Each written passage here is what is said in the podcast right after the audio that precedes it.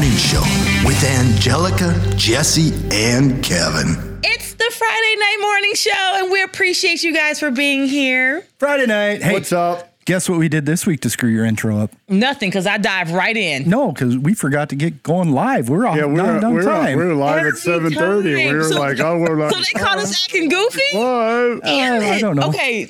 Um, thank you for Oh. being here every week. They fuck up my intro Day, every it's week. always they. I them, started off real high. My your energy was real pronouns- high. Your pronouns are not correct. Excuse me? It's not they and them.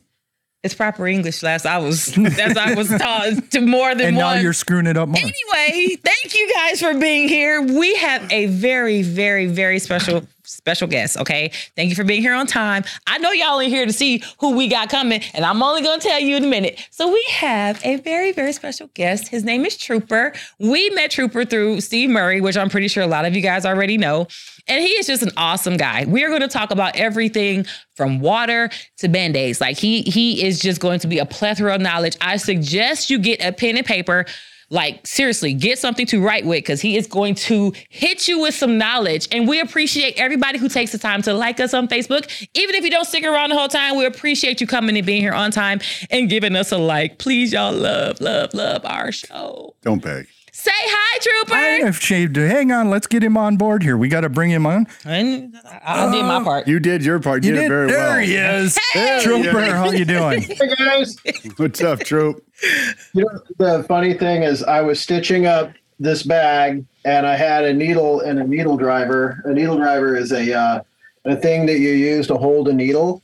And I'm threading my bag, and you guys are about ready to get me. So I try to pull the needle to snap the thread, and the needle and the needle comes out of the needle holder. Trooper. It snaps back, and it flies right into my thumb, and it buries like more than an eighth of an inch. Right. I'm So so having- so no no no projects right before we're, we're, we're going live now, Trooper. Okay, put put your stuff down. No, Well, no, he's wounded himself. I so- know you're supposed to be focusing on us, not. I know. But show us, how, pressure. show us how to take care of that, Trooper. Show us how to yes, take care of that Yes, give us a injury. first aid uh, on the spot here.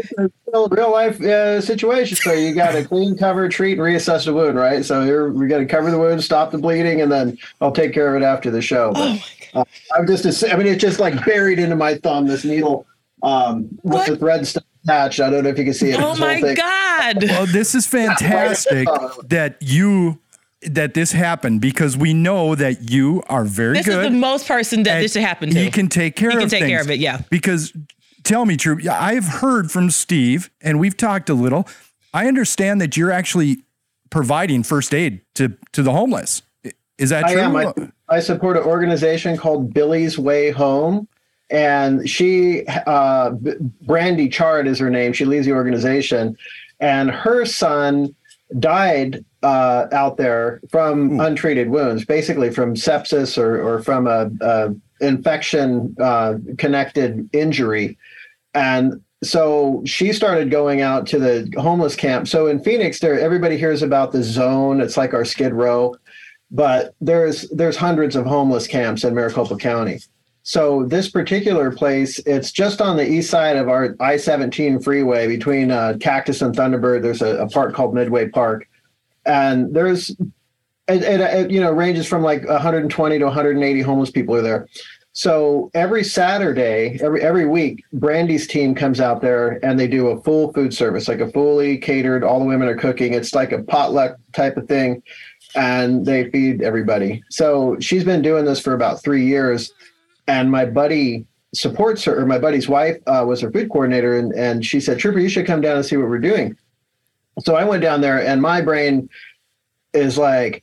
There's no sanitation controls. There's no hand washing station. How come they're not wearing gloves? There's no temperature controls on that crock pot. You like, you know, and I'm like, I better like not say anything because I don't want to rain on the, you know, the humanity here. But I, I saw a bunch of injured people too and I thought, now that I can I can do something about. Hmm. So I told Brandy, I'll come back next week. I'll bring my aid bag. You know, I'll, I'll stick some band-aids on some other fuckers. We'll be good to go, right? Like I'm not thinking long term. And I've done a lot of first aid videos on those orange bags I have, and they're they're fully complemented first aid kits, like the type that you should have in your home. So I just brought a first aid kit down there. That first day, I utilized over 60% of it like all of the wound care things. Huh. And then I went, oh my God. And there were still more people that needed help and they had serious chronic, long term untreated injuries and infections. So I went, well, this is this is bad, right? So I asked the same ignorant question because we think you're homeless, you got free health care, you got an Obama phone, you got everything you need. Why are you sick? You know, it's not that way. They were telling me the same story. They'll go to an ER or uh, you know either hospital or one of those those like you get hurt at workplaces that you go to, Hmm. and they'll say, "Okay, sign in." And so the indigent person will sign in, and they'll sit in literally an empty lobby, and they will ignore them for hours. And they'll go, "Hey, uh, you know, I still got the arrow stuck in my eye. Uh, you know, yeah, just wait." And they know that they're just going to wait them out. Hmm. And then homeless people, they you know, they got to go to the bathroom, or a lot of them are drug addicted, so they can't really be in a clinical environment very long, and they start to go through withdrawals, which is a sad reality. So they essentially just ignoring them long enough that they walk away. Wow. Now these acute wounds turn into chronic wounds, turn into infected wounds. And there's several people out there who have literally had to have fingers and, and legs and things amputated because these wounds have just got out of control. So when you watch my channel, you can see a lot of that. I've treated wounds that have already uh, gone necrotic. It was dead flesh Oh. um, lots of uh, cellulitis, uh, lots of open, uh, what are called venous ulcers, or basically your skin just opens up like somebody poured lava on it. And they're in the open air. There's lots of bugs out there. They're landing on the wounds, and these people are literally miserable and they have nowhere else to go. And so, just a pure humanity of it is how could you not do something, right? So that's that's what kind of drove that. And of course, as I always say, I don't have any grandkids anyway, right? So I, I have no, nowhere to spend my time or money or my skills. You You're know, not gonna to- start throwing shade at your daughter, uh, s- uh kind of subtly, and Yeah, I'm not even I- finna you- have I- that. I, I, I noticed that too, The but I wasn't subtle going to say anything. But you know, You ain't finna do that, Trooper. You're not finna throw shade. I shade. have a larger audience now, so you know, I have Uh-uh, you is not finna throw shade. Okay, keep going. get the fucking kids. I want some grandkids.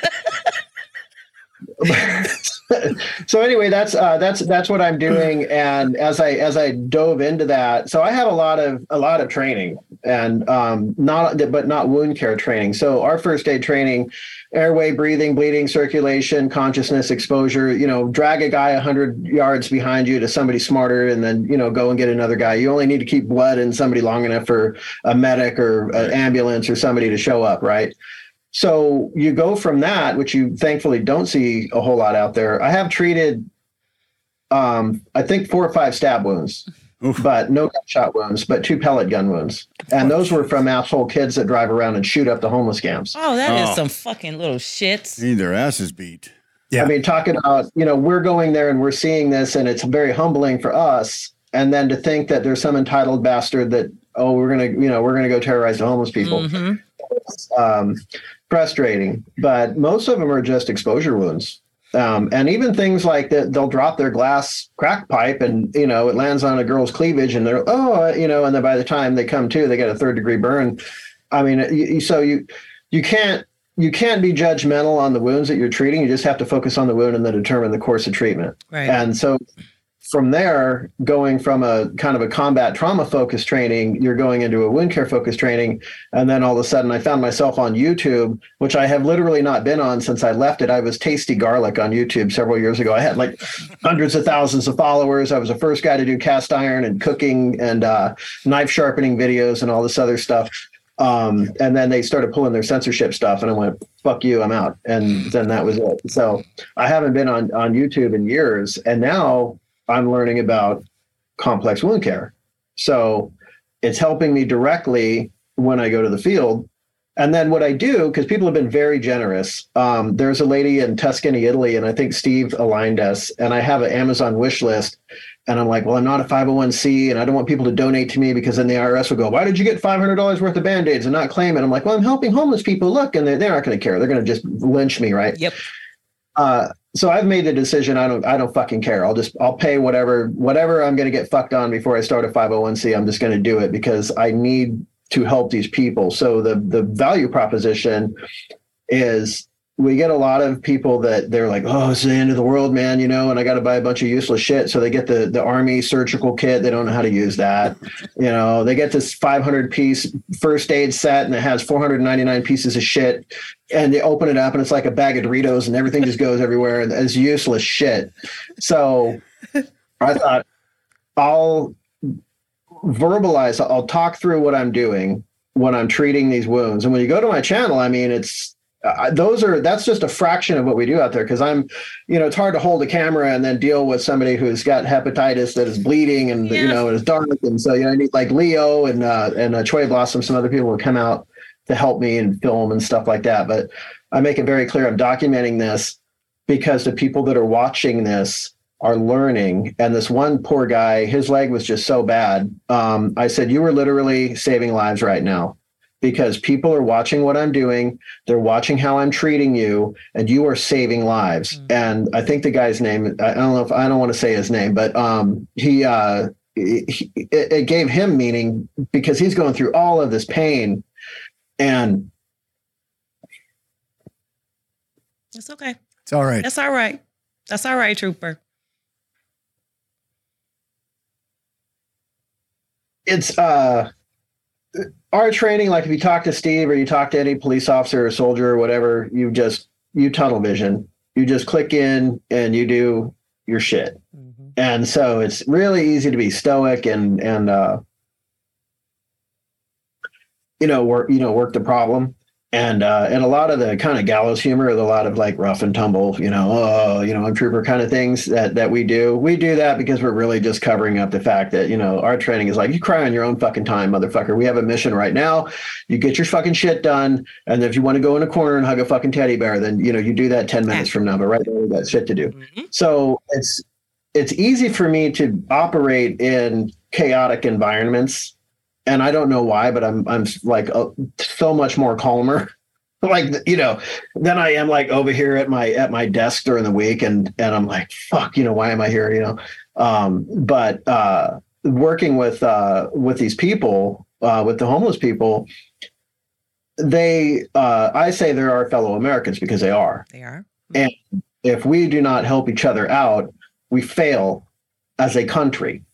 And though that doesn't mean that you're saving people out there because you're not saving anybody, you're just providing humanitarian services.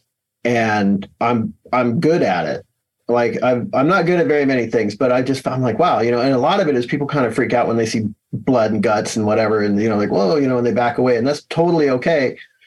Um, but the people that are helping are the people that are donating to this because some of those bandages that I use, like those silver uh, those silver gel uh, dressings, like twenty five dollars for you know one of those, and you could put like six of them on someone Wow. who's having you know chronic bleeds, um, you know infected wounds and stuff. And so uh, I talked to another admin of, of ours, Patriot Berserker. He said, Trooper, you need to talk through what you're doing because we see you doing this and we don't know what you're doing. We just see a bunch of wounded people and you're just sticking band-aids on people and we're, you know, we want to know why you're doing it. So I'll I'll talk through it. And the first thing I'll do is I'll ask the patient, "Hey, can I film you?" And if I and if I don't, I won't film your face if you don't want me to, and I won't film your wound if you don't want me to. But this is why I'm doing this because we're teaching people stuff. People see what I'm doing, they buy me stuff, and then I use it to fix you. Is that cool? And usually they're like, "Okay," but a lot of them have warrants out for their arrest, and they're like, "Fuck, I no internet," you know. And I'm like, totally respect that. So you do have to, you do, ha- you do have to be cool, you know, and ha- respect people before you do things that you do. Uh, but I, I will talk through it. So we're all worried about the power going out, right? And uh, and this is my plug, my technical writer uh, there, Kevin. so you should have 15 gallons of fresh, ready to drink water in your home, away from cat food, cleaning supplies, pesticides, gasoline, whatever, ready to drink in your home, not your pool, not whatever, not what you think will come out of the tap, but literally 15 gallons of water in your home per person. And if you have that, you're going to outlive 90% of the people who don't. And Straight yeah, up. we saw you showing that earlier. You had your your water storage right there in your office in a clean sp- place. Just to be clear, the 15 gallons can be just three of those blue, those blue big containers, the ones they have flipped upside down in like the doctor's office and stuff. You just need three of those. We got yeah, three. three of those. Yeah, I, but I prefer these uh, person. these Oh, things. so we need to get These are just So five gallon four things you can get at Winco. That's 12. Yeah, those. need to get some more. That's We need 12. those. I three? use those for my fish And- tank. And and you- Yeah. and how many do you need for each animal? Is that three as well? per person and large pet. But I mean, you have one pet, so I just add five gallons. So we're gonna And- need 15. Well, think about. I, I want you to do this because people are like, "How much water do I need?" So I want I want you to close your eyes right now, like like work with me, Sensei Trooper. Right, go in your in your three dimensional mind, and and uh, fast forward to tomorrow morning. You're laying in bed. You have to pee. you've got a full bladder. The alarm clock hasn't gone off yet. And now what do you do? You get up and you go straight to the bathroom. So there's a contact with water. Yep. And then you may walk to the kitchen and now you're going to make coffee or tea. There's a contact with water. You're going to come back. You're going to brush your teeth or whatever. There's contact with water. Um, you, you know, you're going to use the bathroom at least three times a day. So there's three more Shower. contacts. I Um, shower a lot. Shower, there's a significant contact with water, right? Mhm. And so you already have seven contacts of water, and it's not even seven o'clock in the morning yet. You use water. Now, when they when the FEMA and those other people say one gallon of water per day, they're talking about just what you're drinking under normal atmospheric conditions. If you're inside your house and you're not working hard, not like there's a tornado coming and you're you're putting plywood on your windows, you're running around, you're breaking a sweat. It's 112 degrees in Phoenix or whatever, right? I mean, you're going to drink more water, but your you know your toilet water, your dishwater, all that other stuff. And I have an extensive series on water, and I'll continue to do that because I talk about drain waste. A lot of people will turn the spigot on, and then that water's flowing right down the drain before they ever put their cup or whatever under it, right? Yep. And then they pull the cup away, and then they turn the spigot off, right? So there's like five seconds of drain waste right there. You've just wasted 500 milliliters of water, a half a liter of water, just by doing this and then doing this. Mhm. Now, 500 milliliters of water, there's 20 liters, and this is 20 liters, right? There's 20 liters of water in here. So that's that's one fortieth of the contents of this. Mm. And if you have 50 contacts with water a day, that means that you've literally poured this much water down the drain every day without even thinking about it by running the water when you're brushing your teeth, running the water Wow. before you put a cup under the sink, um, you know, whatever, right? You blow your nose and you throw the tissue and the toilet paper. You haven't peed in it, you haven't pooped in it, but you flush the toilet anyway. There's another two gallons. So you got to think about that. Yeah. I use a lot of water. I waste a lot of water then. Everybody- they all- I waste they all a lot Every- of water. With the everybody exception does. of maybe Trooper, he I'm sure he doesn't waste any.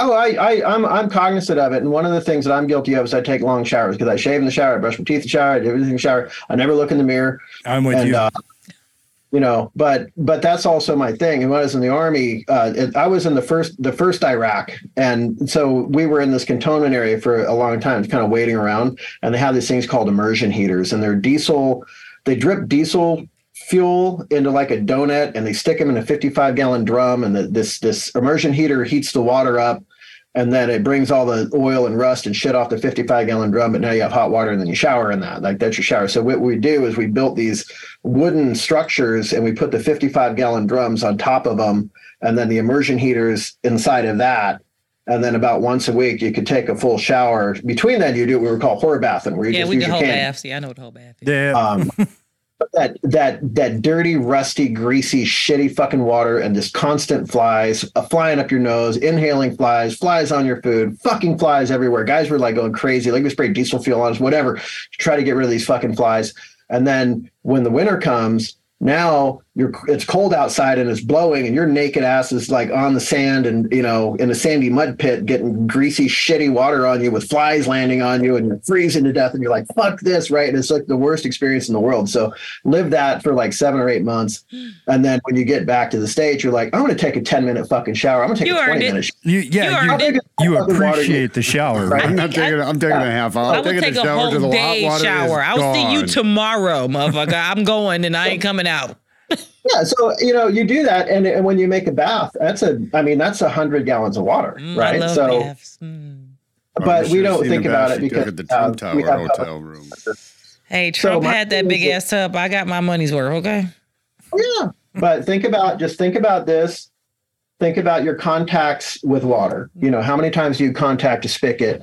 Just think about that and then let that guide your way. And you don't have to calculate like Weight Watchers, like calories in your head.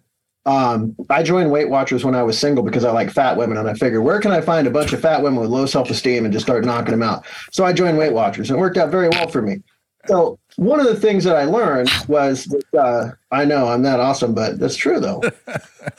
I don't even know how to respond. Right? Where do we go with that one? I one? don't even know. Well, just just keep going, man. Just keep going. Oh man, just Weight what just rolled off your fucking tongue? I just I, Continue, my brother. Censor that. This is a MAGA channel. Right. Free speech is what we do here. absolutely Free speech. Yes, absolutely. Go go right I- ahead. you know, I I I cannot. I like You open thicker- this door, trooper. Whatever he says is on you. I like thicker women myself, yes, fat women, cheeseburgers, and beer. Everybody that's on my channel knows. and I, that and I knew, and I knew, and I knew that if if back when I was a single whore, that if I wanted to get laid, I just go to the bar and find a fat chick. Well, I have standards. Like when when I was single, this thing called Adult Friend Finder was on. No, this is a true story, right? So these guys are like, Trooper, you ought to move. You ought to move downtown with us, and you know we're just like knocking out every night. And I'm like, with who? These skanks on this APP or AFP, whatever it- the Adult Friend Finder thing. And, I, and I'm like, that looks like a like an add disease to shopping cart type of you know experience. Right, Yeah. right, right. Like, I can go to a bar and have a conversation with somebody and go, Yep. oh, wow, their IQ is like above 50, you know, Yep. and they have a pulse. And so you can be more selective if you're interacting with people. So I never Well, yeah. understood the, the dating, like the add to shopping cart way of doing a relationship. I want to, I want to be, you know, I want to be involved in the process. Well, it, it, it, it's it, heavier women are are. I'm sorry, they're easier. I'm just saying can that. ha- you sit down and have I- a I- conversation I- with I them and, and just women. be interested in them. I mean, the hot women, you do try to do that with them when you sit down and have a conversation and be interested in with them. They're like, eh, whatever. so she can't be thick and hot, is what you're saying. Well, you know what I mean. The, the, Speak on it now. Y'all are digging a hole. And and I've been taught, I was taught, if you ever find yourself in a hole, quit digging.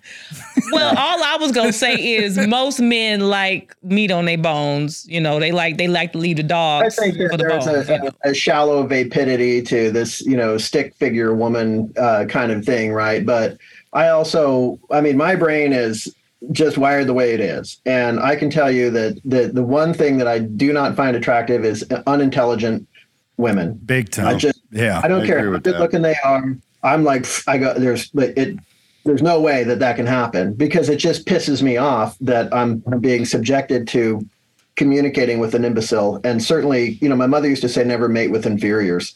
You know, you don't want Oh, to, I'm gonna have to write that down. That is, you know, is, is going to, to decrease the chances of your, of your offspring's survival. Ain't right. that the so you truth? gotta back away from that. So anyway, but I I, I, would have I heard that 14 years ago. That would have helped me 14 years ago, Trooper. You're late with that information. yeah, but then you Seriously. he is inferior. Back on track, Kevin. He is I wanted to get back to to one thing you were saying though that you just started going out to this park because you were helping an organization and you got to know the people and ev- some people were feeding the homeless I understand other people were giving help where they could and you just jumped into Buddy, the wound care Tuck picks us bicycles. Yeah. and and you Oh. jumped into the wound care because that was something that you could do right you're There was there was a need, yeah. you're not a doctor in real life or anything like that, but you do have training in first aid from your military service. And and from public service, yeah. This, this kind of ties in with what we've been talking about on this show for a number of months is you you just need to get involved in your community and local involvement and do what you can do. You don't have to you know go out and get specialized training. You don't have to do only what your job field is. You just you do what you can do and others do the same. And you and I were talking a little bit on the phone earlier today about that. I think that's an important point you wanted to make or something about people just don't be afraid or what? Yeah. And I, I always say you're more powerful than you think you are. Mm-hmm. And if you you know, if you read the Bible, the Lord's really good at picking like really timid people. They're like, I'm not good enough. I'm not strong enough. I'm not ready. Why me, Lord? Right? Those are exactly the people that get called into service. Yep. You can talk to a lot of veterans and they'll tell you the same thing. So during my era, it was like there was a lot of still the go to war, go to jail type of shit. So you get Billy Badass off the block and he got in trouble and the judges say you spent four years in the army or four years in prison, pick one. Well, guess what? Welcome to the United States Cavalry, Billy. So you get a lot of these guys and they have their street attitude, you know, and they're they're all, you know, I'll break your jaw and all this type of shit until you put them in a in a dynamic situation that they can't control and then they literally fucking melt down. And then you take the farm boys that went to church their whole life that were just yes sir, no ma'am, just going to learn, do what I'm told, you know, keep keep a low profile. And those are the ones that automatically click into their training because they're there and they know I'm no badass like Billy over here, but if I don't learn this shit, I'm probably going to fucking die. Mm-hmm. And so those people inculcate inculcate that training into their mind, and then when crisis happens, they just click into that mode. And eventually, all soldiers do that, right? So the, the problem is, it only takes like like eight weeks to train somebody how to kill people. It takes about two years to develop a soldier if they're in a good unit. And then they get to the end of their enlistment and then there's there's no debrief there's no deprogramming there's no untraining there's no nothing. You're just kind of transformed at that point. So then what do you do with that? And so a lot of soldiers they, they go drugs and alcohol or suicide or dr- destructive behavior or they turn into thrill seekers or they go into public service and they start helping people. And and so that's kind of where i went um, and so I spent about 15 years with the Red Cross and with the Maricopa County Sheriff's Office. I was a, a search and rescue and posse deputy uh, for the communications posse. And I'm the guy that would like go up on hilltops and deploy little portable repeaters to establish communications, you know, work with, uh, uh, I was at the Rodeo Chediski Fire. I did that with the, both the Sheriff's Office and the Red Cross and ran around and you know did looter patrol and and handed out meals to the to the core people that were in the community that remained and, and all that stuff and also with FEMA and the Red Cross had to uh, do disaster assessments after after the evacuation order was cleared and people were coming back into their homes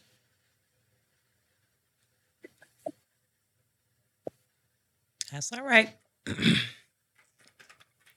We have we have real people on this show. That's all Drew. right. Yep. And real things happen to real people on this Yep. show. Yep.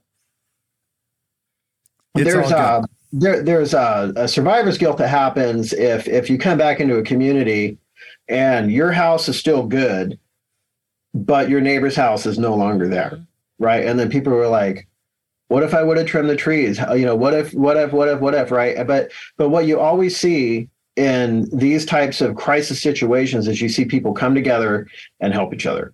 You see people come together and they start mending fences they start repairing roofs they start uh, giving extra clothing and blankets to their neighbors. They come together because we're americans and that is what our country is all about. So kevin no you don't need to be an expert in first aid or anything else. And you also can suffer from like uh, i'm trying to do too many things overload right? Especially if you listen to these patriot shows and they're like well you need my my dehydrated bitcoin and you need my basement beans and you need the pressure cooker and you need all the fucking bullshit. Now you have like 75 things that you, it requires actual training to be effective at.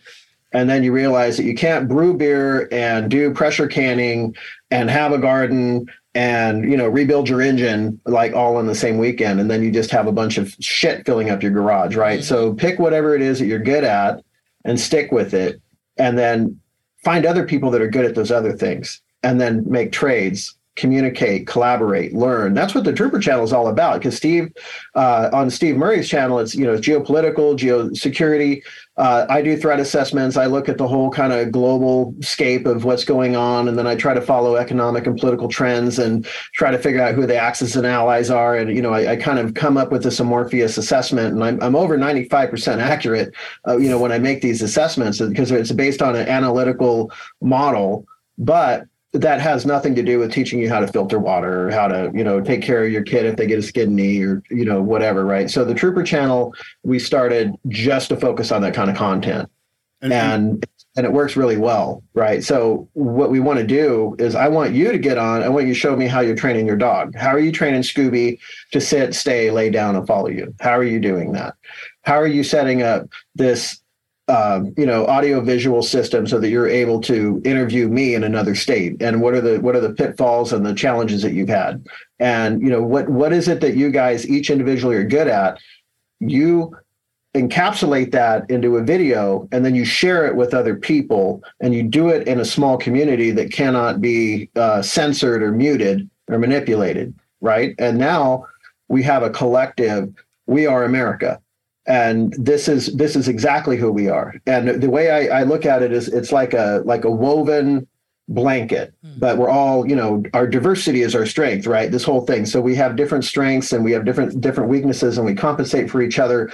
If you tear one fiber out of that blanket the other fibers are going to hold it together hmm. You got people to mend it and keep it together. This is our country and this is how things work. And when we start looking at this bullshit, this diversity and inclusion bullshit, what we're doing is we're trying to go, oh, I, I found there's a socioeconomic threat I can pull on. There's a, a, a racial tension I can pull on. There's a an economic thing. There's a something else threat. And There's, look at all these and then they try to fray our country so that we're just a bunch of frazzled people that that are just even so afraid of each other right? Until we talk to each other face to face until you go to your church you go to coffee you talk to somebody on the street you join a community like this and you go you know what? All that stuff. There might actually be four or five toothless overall wearing fucking rednecks brewing moonshine underneath a KKK flag somewhere in the United States. I'm sure they fucking exist, but not the 850,000 fucking bots that we see, you know, just pu- pushing this fucking shit out on the internet, right? Oh, and then there's like probably two people on the internet that are actually believing this shit. Right. And they're watching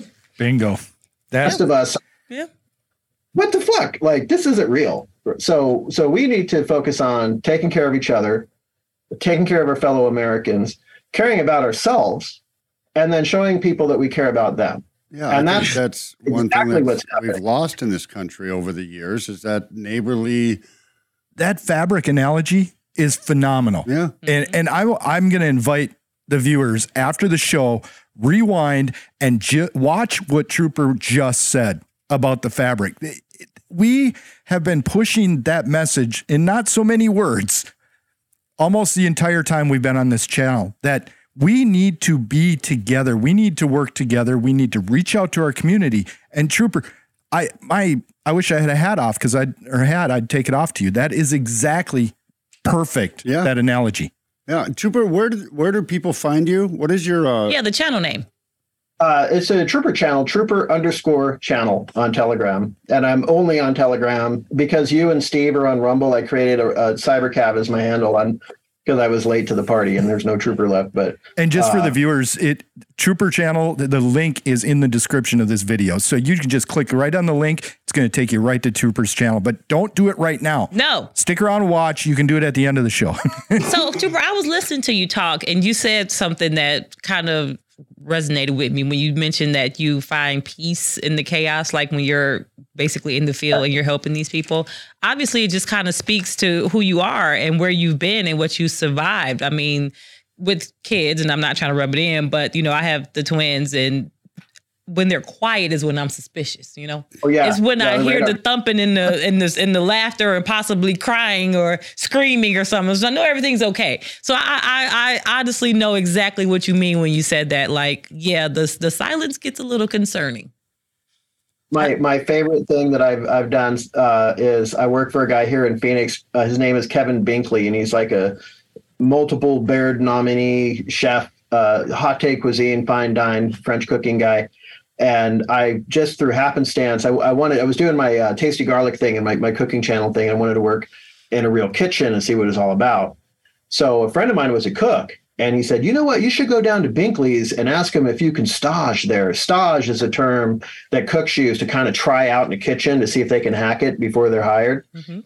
Uh, I'm like, "Cool, man, sure." So I go down to this restaurant. Well, this is like journeyman chefs are the only people that can work in this restaurant, and I go down there and I meet Kevin, and he, there was some confusion where Kevin thought that somebody was going to send their sous chef down there. And then here, you know, this redneck comes walking in and he's like, Yeah, man, you know, get some chef's whites and bring your knives and, you know, show up tomorrow and we'll try you out. And I'm like, Cool. So I'm like, what, what are chef chef's whites? Like, what is this? You know, it's the tunic that you wear, you know, chef tunic. So I go and I, I get my chef stuff and I'm like, all of it, you know, coming down. I got a little bane full of tools. And um, it took like five seconds for him to like, you don't really know shit, do you? Like, what's, what's and uh, I go, well, you know, my buddy told me that you know I could come out here and work in your kitchen and get experience. So so that started a relationship with Kevin that uh, it, uh, for about five or six years, every Friday, Saturday, and then all the, during um, his busy season, which is basically between Thanksgiving and New Year's, I would work in that kitchen just like the chefs did. And it was the same thing, kind of like the homeless camp, like troop, you know, because I'm there to like bail them out. Because when you're at that level, you have to order your own food, you have to prep your own stuff, and you have to man your own station. There isn't like three different shifts that do that. These guys are rock solid, tough as nails, as coordinated as you've ever seen any team, and they work hard and I was just privileged to be in this kitchen and be among this brigade where they were just performing at such a high level, mm-hmm. and and it's total chaos. And we've had experienced chefs come into that kitchen and just freak out and leave, like they're like "fuck, I can't handle it," and then they're done and they and they, and they flee. Right. So yeah, you um, got a lot of shit going on at one time. People can't they can't they lose it because it's so much. There's a lot of activity. The, brain can't comprehend all of that st- stimulation going on at the same time. That's yeah, and that's I don't know why, but I like I like that. Like I and, and some people thrive in that. You know, some people thrive in that, and obviously you do. You're one of the people that can take all that in and just process it. I think it's probably because you have military experiment experience and you're able to compartmentalize it, and, and you know, that, that may be that may be some of it. Um, I mean, you know, that, but you have trauma nurses that work in ERs, and I don't. I never want to I always I always get uncomfortable when people say thank you for your service, right? Because I always say thank you for paying taxes. I made 622 bucks a month as an E2, and you know that the 622 bucks bought a lot of beer and Marlboros from the PX. So thank you. Uh, you know, but we all have you know we, that's the other thing is you know we all have innate value. And and it, you don't uh, uh, you know not everybody can be a soldier right? Not everybody can be a nurse. Not everybody can be a mother. Not everybody can be a teacher. Not everybody can be a, a technician. Not everybody can be an airline pilot. Not everybody can be a truck driver. And it requires all of us that fabric to be who we are. Mm-hmm. And that's what i tell people. You are an american. You're not this. You're not that. You're an american. That's it and the way we establish mutual respect, I had this conversation with this kid at the cigar bar last night. Um, the difference between a leader and an asshole. If I'm in charge of you and you see me literally trying to put out a fire and I go, give me a bucket of water, you're going to run and get me a bucket of water because the thing I'm asking you to do is align to our common purpose and mission. If I tell you, get me a drink of water, I'm thirsty, it's like, fuck you, dude. I'm not your butler. Yeah. So when you have that authority, you have to use that authority in context with your mission statement. And when you're doing something and everybody's on board with that thing that you're doing, you don't have to say please and thank you. You say, this is what I need. And then somebody brings it to you or everybody gets involved. And that's the page that we need to get everybody on in our community is no more infighting, no more bullshit, all this other stuff. We need to take care of ourselves and our families and each other. And then we need to go out from there. And the one thing that makes a difference in like the Billy's way home and treating people is I'm not just bringing band-aids out of that bag. I'm telling people you matter. Hmm. You're tougher than you think you are. You've been out here for three years. You're homeless with these horrible wounds. Man, I bet detox would be a cakewalk for you, bro. And then I've talked people into going to detox. And there's a difference between detox and rehab. And I didn't know this, but you have to go through one to get to the other. Mm-hmm. And then there's, you know, last weekend we had a couple of people kind of go back to drugs, and it's it's heartbreaking because you're seeing them climb out of it and then they crash again. And uh, you know, and one of them, I said, "Look, dude, I love you, even with your baggage, the stupid fucking shit you're doing right now. I love you just the same. I care about you no matter what." And they need to hear that yep. because it's humanizing them. There was one lady I prayed for. She had these bad, and it was funny because uh, Krista was out there with me, and this girl had these really bad pains and she and she, I'm like, where does it hurt? So she pulls her pants down like all the way to like her pubis, and I'm like, okay, hold on. And then Krista's like, I got this. So we put some lidocaine patches on her, and I think she was just heat stroked and she had an electrolyte deficiency. Um, but I said, honey, you're going to have to go to the hospital. Like you're going to have to get hydrated, and you're going to have to figure out if there's anything internal there because I don't. That's beyond my level of care. And uh, other than that, all I can do is pray for you. You know, good luck. So about an hour and a half later, before she leaves, she tracks me down and she says, Trooper, you said you would pray for me. Will you pray for me? I said, absolutely, right now I will. So that's what we're pulling out of that aid bag, reminding people that they are Americans and that they matter and that we give a shit about them. And we can't get wrapped around the axle of all of this bullshit coming across the border, all of this shit posting that's just designed to incense and put us into a rage. I make it very clear, like on my channel, my admins, I tell them, look, before you post anything, did you read the fucking thing that you're about to post? Yes or no? Did you click on all the links that are in the thing that you're about to post and make sure that they actually go to something and not just bullshit? Did you validate that this isn't bullshit? And then the most important thing is is there any actionable intelligence in this thing that you're about to post to the channel? Do you need to do something? Do you need to get something? Do you need to stop doing something? Do you need to research something? Do you need to change your behavior? If it's just something to just, oh, there's more bad shit to scare you and piss you off, don't put it on the fucking channel Mm-hmm. because it does not benefit anybody. We want to be action oriented and results focused. And if you're not doing any of those things, you're just you're just vacillating. You're just an incandescent light bulb wasting energy. So that's that's what the Trooper Channel is all about. Phenomenal. Yeah, I absolutely. Steve has said it before that you're out there doing God's work, and I I think he was excuse me, I think he was understating it. Mm-hmm. Because yeah, what you're doing is so necessary and and so important. And like you said, the the love for your fellow human beings can still exist with the, the behavior that you may not agree with. And I think Yeah. that is so important that we've lost that message. We can still have a love for one another and a love for fellow human beings and disagree. Mm. Just because we disagree doesn't mean that we hate you now. Just because I don't agree with your actions does not equate to hate.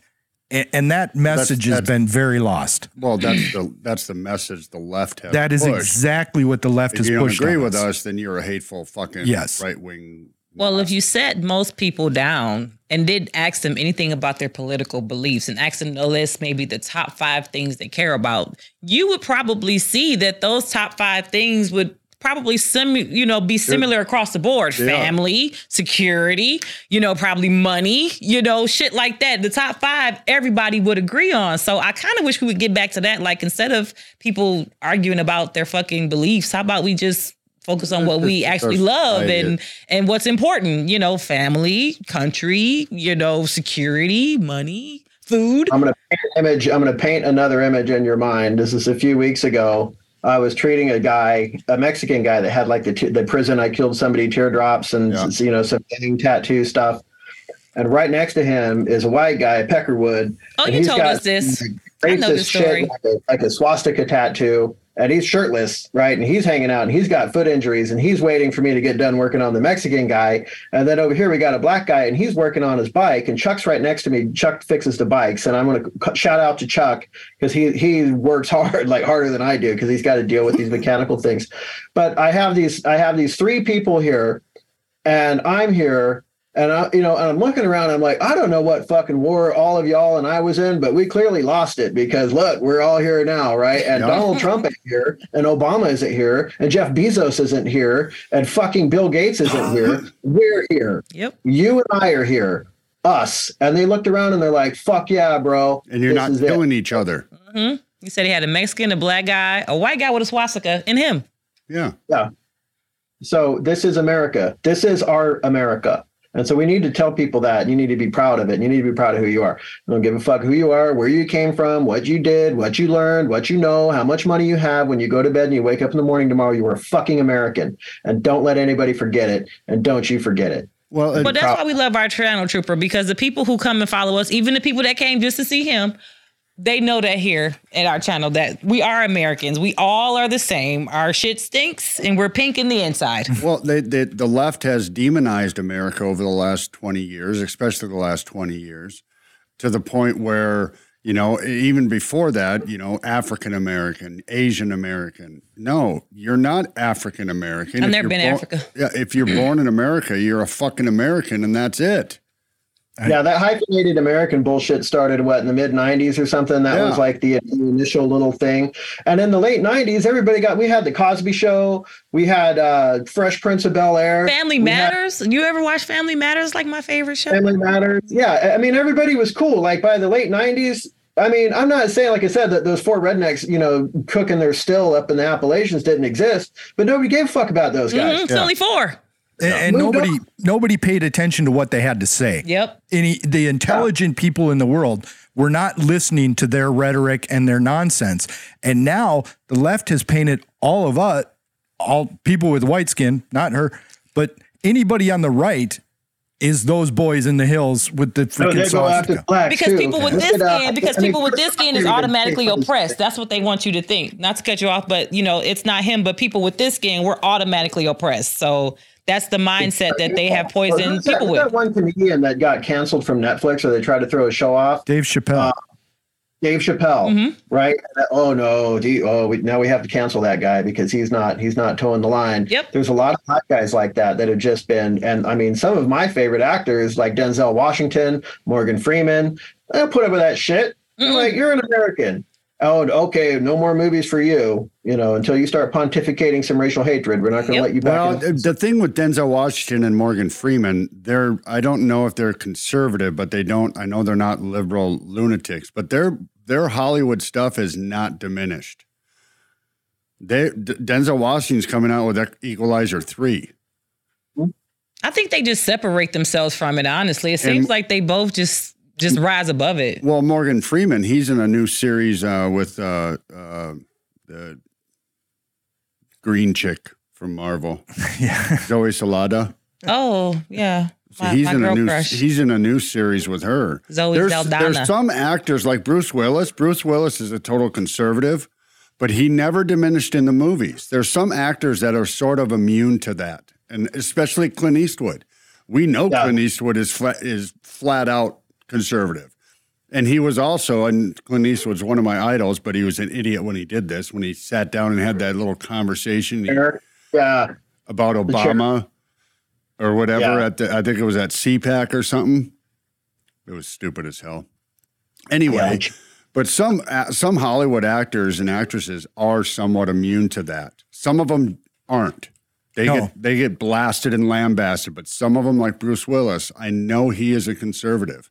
Same with Denzel Washington. If they're not overly big and mega superstars and they let it be known that they're conservative and they have conservative values, they get blacklisted. Quickly. Absolutely. but you know, people like Clint Eastwood are immune because they're just too large. Uh, a is not going to throw away that kind of money because they disagree with Clint Eastwood. Well, I, that's one of the reasons why I was so. Uh, I don't mean to go way off track, but we did. Um, I don't know. I don't know. That show, The Ranch, that came out on Netflix. With, oh yeah, with Sam that Elliott, was way Ashton Kutcher. conservative with Sam Elliott and Ashton Kutcher, and I was surprised about Ashton Kutcher being Sam on that Elliott's show hot. as being so conservative. I knew I knew Sam Elliott was conservative. I knew he'd always been a conservative guy. If we're going off topic, I want to mention two things. You mentioned the cigar bar. I just wanted to let you guys know that me and my hubby got a chance to actually go to the cigar bar with Trooper and hang out with him and have a cocktail. And I wanted to mention that my husband is 21 days, three weeks without a cigarette. So he has officially kicked.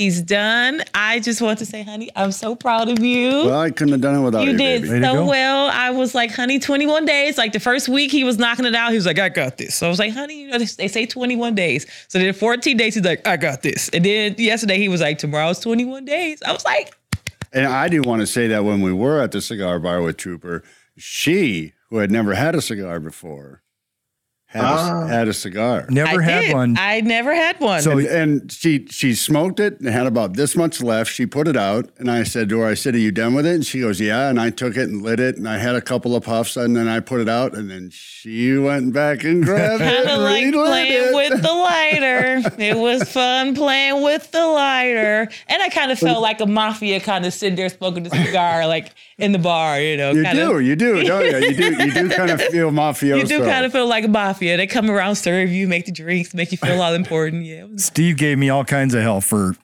not coming down to Arizona yet. So I'm I'm gonna have to get down there. You're there. and gonna have to. check out the cigar It, bar. yeah, it was it was fun. It was just they they were so nice, and we had And- dinner and after. I, I'm, and- I'm guessing Yep. that Trooper gets his mail there, and he has a cot in the back room. yeah, they know him very They, well all, there. they all seem to know him very They- well. the yet, but yeah, I, it's a thousand dollars a year if you want to go to the back room. It's actually open twenty four hours a day if you're in the elite club or whatever. Um, but I'm my wife told me I'm I I was doing cigar bar Thursday every week, and then that turned into like a couple of days a week. She's like, you gotta gotta tighten it up, right? So now it's just a first Thursday of every month, the first Thursday, and that's it. And then I've been pushing the time because it's three o'clock in the afternoon on a Thursday. People work, so I might I might adjust the time a little bit, but it's still going to be once a month Mm-hmm. Um, and no more. And then and then my wife's happy with that. She makes me decontaminate when I get home. I So was going to straight- mention Brandy was so nice. She actually came to the cigar with us, and she came in and had a. I, he was like, she hates the smell of it, but she was a good sport. She came and hung out. So yeah, we got to meet his wife, Brandy. Yeah, she's an angel. Yes. And and uh, congratulations on that. You're 21 days into it, so you're far enough into it now that you know you're not going to blow it. When I Well, quit I- smoking, I had to look in the mirror and I had to go, "You're a fucking retard. You got yourself into this. You need to get yourself out of this." Right? And then like you had to be honest with yourself. So now you're here. One of the things that you're probably going to start experiencing is you're going to get super tired because your synapses are rebuilding now without nicotine molecules. Well, no, I still that. have nicotine because I'm using a vape. Okay, so I if, just if you if that's a gateway to get off, that's fine. Um, but once you get off, you're going to start getting tired, and you're going to go through a couple of weeks of just being like totally like narcoleptic tired, and then and then That you're going to purge that. with my Yeah, and then you're good, and then you're home free. Yeah, I mean, with my MS, I literally can be at work and I have a whole bunch of energy, and within five minutes, I'll be like, I could go to sleep for about two days. Okay. And Should we get back to his? Uh, I was gonna say I'm- First, I I know you've got. We were talking about this medical stuff, medical aid that you're offering people, and I know you were showing us before the show. bag. You got a bag. We need to know The what bag. I have, I I'm have gonna many call it the bags. trooper bag. This one, uh, It's a trooper bag. So, the trooper bag. Yeah, this is my everybody, and I actually did a video on it today because I, I repaired it. Um, the one of the straps came loose, so I did a, a little video series on how to stitch up your gear, and you know, don't be afraid of trying new things. If your gear's ripped, fix it. I always tell people, people will buy things and they'll go, I can't take it out of the box. That's for emergencies. Well, how do you know it works? How do you know how to use it? Right. So I'm like a big use your gear. Mhm. And then if your gear, uh, you know, breaks or rips or whatever, then fix it, replace it, repair it, or just realize it's a piece of shit and get something better. But don't start out with the best stuff. Don't start out with the crappiest stuff. My only guide for bags, if anybody cares, is buy nylon, not polyester. If it says Oxford fabric or Oxford material, that's a code word for shit. Okay. So don't buy anything that says Oxford anything. What- It doesn't have to be Cordura nylon, but it should be 600 denier nylon or 1000 denier nylon. So buy Um, and- nylon. Nylon. uh, yeah, nylon, not polyester. Got it. And uh, and that's the and and that way you can repair it if it rips. If it's polyester, it'll fray like hair. Yeah. Can't that's fix that polyester. That's what it does. So, um, but I've I've done videos on my bag. People have this this fascination with what they call um, uh, either bug out bags or or uh, Mm-hmm. EDC bags or get home Go bags, or whatever. Go bags. yeah, go bag. Um, and I, ha- I have bags. I, before the show, I was showing them all the all the different bags I have, but they're purpose built. They're they're they're function specific, and eh, you know there's some duplication in them.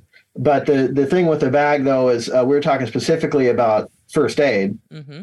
and the t- the two types of first aid. So everybody they want an IFAK, an individual first aid kit, and it has a um, a tourniquet in it, right? I So here's brought my my- tourniquet.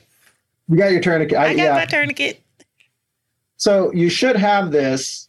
And in here, I have bleed stop, I have trauma shears, I have a, a cat tourniquet, um, just very basic things, uh, packing gauze. And this is a gunshot wound thing.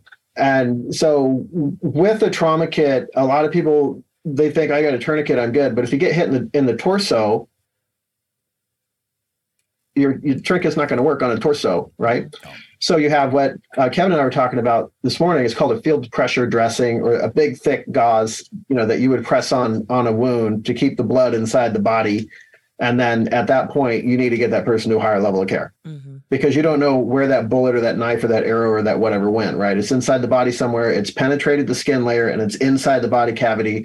So now you're in a race against time. Mm-hmm. Um, so so you should have an IFAK, and you see mine is in an expendable sandwich bag, and not some oh I got to you know rip it open. It looked cool thing and Right. put it in a fucking sandwich bag because you're going to be fumbling and your, your fingers are, you're going to be like this and you're going to be wanting to get that tourniquet on somebody before they bleed out. And I'm just going to open this online and we're going to go Doritos fucking corn chip bag, right? And just Yep. dump everything out. Everything that you need should be like right there. No fucking around. And if all you need is a tourniquet, ditch the rest of it and then go with the tourniquet. And then you can always go back and get the rest of it. Um, i do carry gloves in, my, in a little film case if you have time to put them on that's good. If not don't worry about it because the, the first priority is to stop the bleed. And then this you know the second thing is you wear gloves to protect the casualty because you don't know how much flesh is exposed outside of that skin and you're trying to limit the amount of environmental contaminations going into the wound right so so you should have gloves in your kit but I mean, the tourniquet's one thing, but the other 99% of the stuff is not gunshot wounds. It's not, you know, arrows through the head. It's not that. It's just basic things, right? Like, oh, I cut myself with a knife. I stepped on a rock. I, uh, I walked into a plate glass window. These types of things. And so you need to scale your first aid kit, which I also have. This is what Kevin and I were talking about. It's in the little trooper bag here. Mm-hmm. Same thing. It's in a sandwich bag. Uh, but this is just a basic first aid kit and tape i would say tape and gauze are your best friends but the gauze is generally to cover the bandage or the, the wound that you're putting on to basically keep dirt out of the wound mm-hmm. but you can use gauze as a primary wound dressing you don't typically do that because then blood dries and then you got to pull this gauze off yeah. the wound and you know they debride it. It's very painful. So in here i have a couple of things of gauze. And i was talking to steve and kevin about this and we're considering putting these kits together basically at cost for all of our channels so that your users our users can buy them and not get fucked and not like uh, you know, get ba- basement, you know, what, what I call uh, bomb sheltered beans and dehydrated Bitcoin. We're, we're pushing information out. We're not grifting. We're not trying to make money off of users, but we do want to help users. So we will go to the expense to buy a box of 40 of these and 60 of those and 20 of these. And then we'll assemble these kits out of actual sandwich bags. And then if it costs $12.50 to put it together, we'll sell it for $15 to cover shipping and, you know, make a dollar or whatever. But basically, how much does it cost? And that way, it isn't like, oh, I had to watch a Trooper channel and go through 40 videos and add 87 things to my shopping cart. And this one bag cost me $1,500 because that's how much money I had to buy and stuff to fill it up. Right. So, well, yeah. You and I were talking about how you, you go and you look on, I'm going to say YouTube. I hate to plug YouTube because they're they oh, banned us. communist but, fucks. You know, let's pretend you go and you look at a bunch of Rumble channels and, and we figure out every little thing that you need in there. You can get everything in your kit off of Amazon but when you buy it, you're going to have enough to make 15 of those kits, right? Basically, because when you buy this stuff, you are buying buy one. You can't just buy one thing or five of these, and mm-hmm. you get a case of 40 of them. Mm-hmm. So yeah, this is a brilliant idea that we could we, we can work together or whatever, and just have that basic trooper kit. And we yeah. Hell, we put a name on it, call it it's a trooper, trooper bag. kit, trooper, trooper bag. bag. I love it. And and that way these people watching you, watching your channel or anybody's channel can say, I don't need to spend, you know, $300 on a kit and, and assemble 15 of them. Mm-hmm. I can just buy one or two kits for. I'll go, I'll go over these right now. If anybody wants to steal our idea and beat us to the punch or whatever, that's sure. fine. Cause I'm more focused on education. You know, there's no pecuniary interest here. There's no desire for anybody here no. to, we don't make our living doing this. And I was right. talking to Kevin before the show I've invested a lot of money in what I do, right? And it's important to me, so I do it. And you have invested a lot of money in what you do, and we're never going to recoup that. So we're not. It's always helpful if somebody wants to donate and help out, but we're not. And you know, if you watch those other conservative channels, they're just selling you bullshit. You know, buy a trout buy dehydrated bomb shelter beans, buy whatever, and then you hear we ain't doing that. that. Yeah. So I'm going to go through this, and if anybody out there, you know, wants to steal our idea or whatever, then more power to you. If you fuck consumers over, we're just going to build the same bag for cheaper of course, anyway. too. So, you know what? On a side note, I wish I could be with you when you like organize the stuff. That shit is so therapeutic to me, like stuffing the little bags and like packing shit. One summer, I volunteered at this church right before school to like do the back to school book bags. And I'm telling you, I unintentionally just fucking took over. The pastor and his wife loved me because I had shit organized. People had systems. It's just therapeutic to me. So that's something that I could offer the world if it shuts down. I could definitely be an organizer and stuff in bags and envelopes and shit. That I, I love it. I love doing that shit. Well, you come come on down, and we'll, after we get all this stuff, and we'll we'll spend a week packing. Yeah, I tell you what, you get it off the ground like successfully. I'll come and help you be a distributor, and I'll work in the warehouse and I'll run shit, stuff in bags and shit. I, will be your first employee. You There get it you up go. where you can afford me. I'll come down there. Awesome. All right, so I'm going to go through this real fast. Yeah, We're take your time. not- It- you got time. If we have time, Kevin, do we have time? We on Plenty your of time, time. Trooper. As long your as you wanna be here. We on your time. It's a weekend. All right. We got it's Friday night morning show, man. Yeah, as long as you want to stick around, we love to have you. I don't have any grandkids. Uh, I got. Well, that's what, don't do it. Don't do it. Okay, so we're going to go through this two kits. All right, real fast, guys. So the first thing, yeah, get a tourniquet. Get a cat tourniquet. Don't get some bullshit tourniquet. We got uh, burned on a bunch of those rhino tourniquets or whatever that failed, or what. There was some bullshit. Just buy cat. All right, it's North American Rescue cat tourniquet.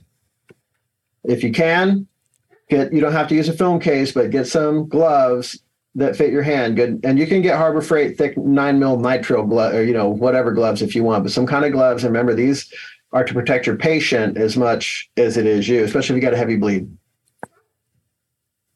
Trauma shears. Anytime somebody's severely wounded, they're going to be putting out a lot of blood, and that whole leg or that whole arm or that whole sweater, you know, sleeve or whatever is going to be wet. And you know, and a lot of times when you get a like if you get a stick or something that comes in, the stick is going to come in down here and then it's going to move over here, and so you see a hole on this part of the sweater, but the wound's down here. So you want to access the wound. And the other thing, especially for the gentleman, is if a, a woman has a wound and they're bleeding, cut their damn shirt off right through the bra. Right? You need to expose the body to figure out where the hole is so you can deal with the hole. So you need you don't have to have an expensive pair of trauma shears because this is a single use thing. At that point, this is going to get left at the disaster site, but they have to be big enough to, you know, be able to quickly chew through. And for those of you who don't know, trauma shears are flat on the bottom so that they can push across skin. And what I do with all mine is I actually take sandpaper and I'll loot, you know, I'll sand them up because some of them are rough because most of them are made out of Chinesium, right? Uh, you know, but don't you don't need to buy an expensive pair, but have pair of trauma shears. And this is for that IFAK for that emergency thing. Um, a couple of rolls of gauze, any kind of gauze, any form factor, it doesn't matter. And this is to cover the wound generally after you put a, a, pressure dressing on you know your primary dressing and then you're using this to just wrap around. And the gauze does two things. It helps keep environmental contaminants or dirt out of the wound and it also helps stabilize that wherever that bandage is. You're wrapping it with this so it's going to hold it in place now. So and then you can also use this as a tourniquet if you don't have a tourniquet and you could wrap this around stick a stick through it and twist it and do it the old fashioned way but we stopped doing that a long time ago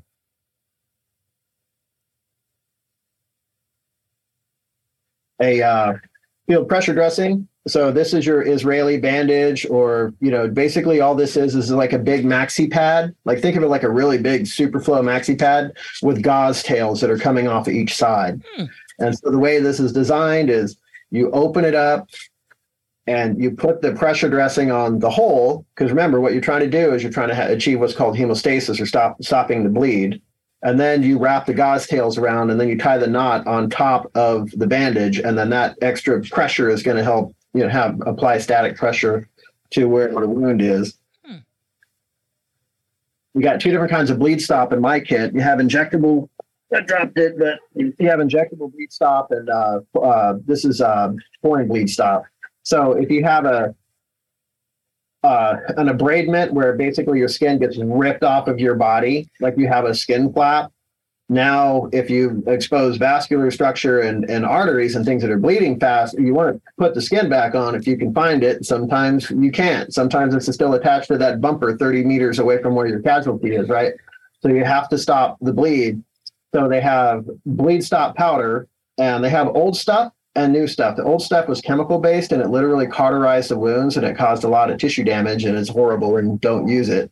And then they have what's called chitosan, which is seashell based, but you can still use it on people that have shell, shellfish allergies. It won't it won't affect them or trigger the allergy. Uh, but Celox makes the best shit in the world. And the nice thing about it is it also works on uh, people who are on Coumadin and blood thinners and things like that. So it will stop a bleed. And then um, also down here when I dropped it is packing gauze. And packing gauze is just basically this type of gauze that's kind of like how you pull tissues out and it's like a Z fold and they just keep coming out, Mhm. but it has that chitin integrated into it. And that's what you stuff into a heavy bleeding gunshot wound. If the gunshot wound or the stab wound or whatever the wound it is is not pouring blood out, you don't need to stuff shit into it because you're just introducing an infection. But if something is spurting blood, then you want to you want to pack that wound and you want to put as much internal pressure on whatever those open arteries are as you can. Because remember, we're in a first world country, so the assumption is that we're going to be somewhere near a hospital or there's going to be an ambulance to come and get us. But like Kevin and I were talking, we go out way out in the field, and it may be a day and a half before you can get to help or before help can get to you, right? So, and we could talk about emergency locators and, and these things, but this is just critical, immediate trauma care. Mhm. It's airway, breathing, circulation, right? Consciousness, exposure. So just things that are, you know, as a patient alive. And you're not worried about stitching wounds. You're not worried about kissing boo-boos. You're not worried about putting little, you know, band-aids with butterflies on, you know, skin knees and whatever. This is critical care. So this is this is basically all you need in that big kit. And then also in the big kit, I do have uh, iodine. There's iodine in here, iodine wipes, and they look just like uh, excuse me, just like alcohol wipes. So you, you see the alcohol wipes, and everybody knows what alcohol wipes are. Well, they make iodine wipes are the same thing, and that's for cleaning around the wound if you can. And then I do have a couple of very large uh, band aids. Um, these are like the ones you'd put on a, a child's knee, like that size, or like two inches by four inches. So just have a couple of those in there because sometimes that's all you need to close a wound. Now you could put steri strips in there too if you want, but this kit isn't isn't designed for that. So anyway, that's the whole trauma kit right there. All the other stuff that's in there, you can put whatever you want in it, but you don't want it so complicated that somebody who's not familiar with your kit's overwhelmed. Mhm. You want it, I think it's important to point out, like you said, this fits in a sandwich bag. Yeah, it's it's small. You don't need the. I, I've seen them sold online. They're the size of a backpack, and like you said, it's a 537 piece first aid kit. That's not necessary. The point is provide trauma care, stop the bleeding, keep them alive, and get them to help. Yeah. You're not going to perform You surgery got to in the perform field on this surgery and guy. get ready to do a uh, yeah, open heart surgery. So the, the only other thing that's in there that should be part of a trauma kit is one of those mylar blankets, and I have one in the kit, but not in the trauma kit because it's not an immediate care item. Um, most of the wounds that you get in trauma is either search and rescue or battlefield or or you know car accidents in a, a civic environment is patients going hypothermic or hypothermic. So they either get too cold or they get too warm because when you have a major trauma, your body all of a sudden now can't regulate its own temperature. And so even though you might have properly treated the wound, they die in transit because they their body is dropped below a viable temperature. So anytime you have somebody who's wounded, you immediately want to think about, you know, is, are, are they warm or are they cold? And we just, we had one at Billy's Way Home a month or two ago. This dude literally just fell out, like right, like literally right in front of my aid station. And I have, you know, I have uh, battery powered fans and um, uh, reverse osmosis water and a sprayer and a, a straight up umbrella, you know, and these things. And so we're on the guy and I'm, I'm spraying him down and I'm taking his hat off, getting the heat off of his off of his body, getting some, you know, convective cooling going and shading him.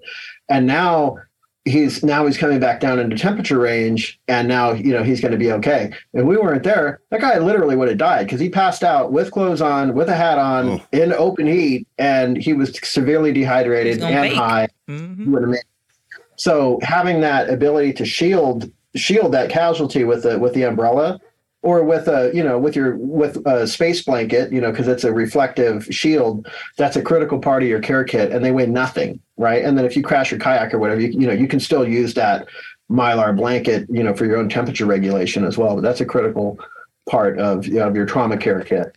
So You you, should have that. Trooper, you probably went through this in detail on your channel, and I'm going to tell you, I'm going to start to uh, check it out on the regular because on our way out here, we were talking about like coming up with the plan and you know having our supplies. And the first thing I was like, where the fuck to even start? You know.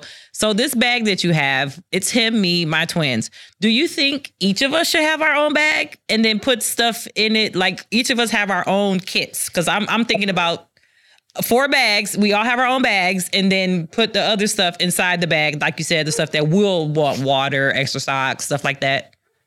we're gonna yeah i'll uh i got i got this is what your your your kids need is this little teeny and i'll go over this too so this is a little small first aid kit a personal care kit.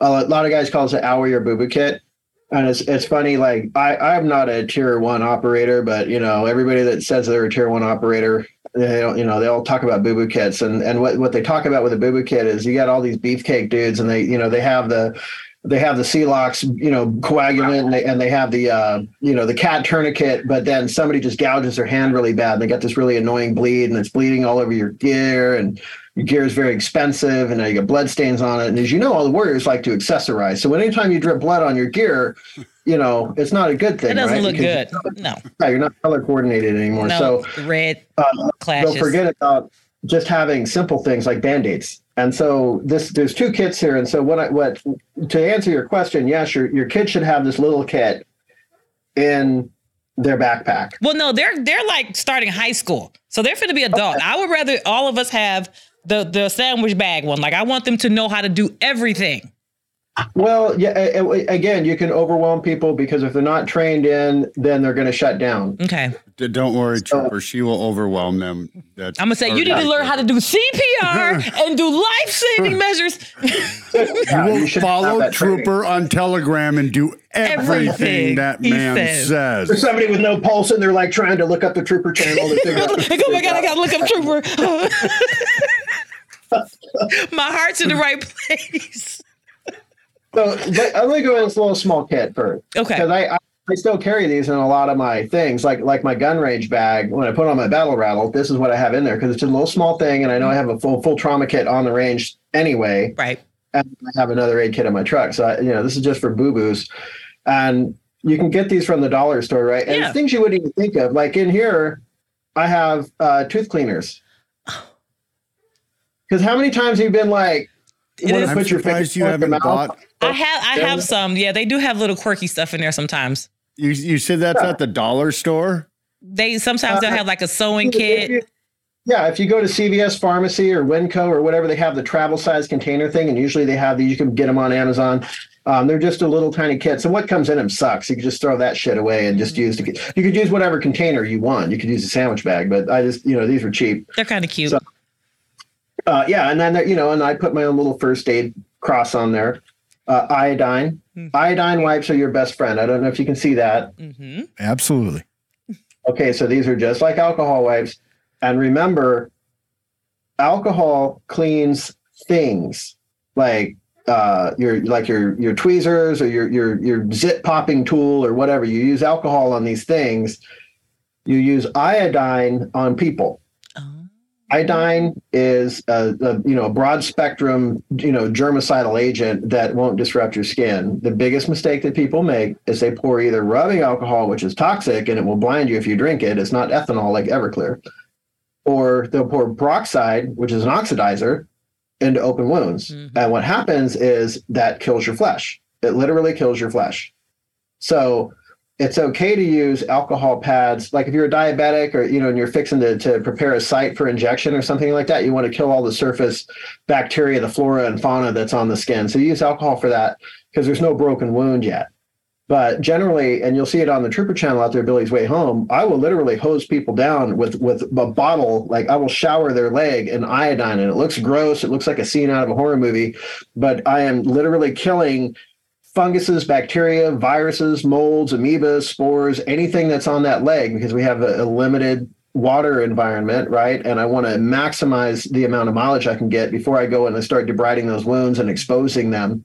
Iodine is the most important thing that you can have in your kit. Okay. Whether whether it's that uh, uh what- what's the stuff they had when we were kids, uh Jess and Kevin, it's Mercur- uh, Mercurochrome.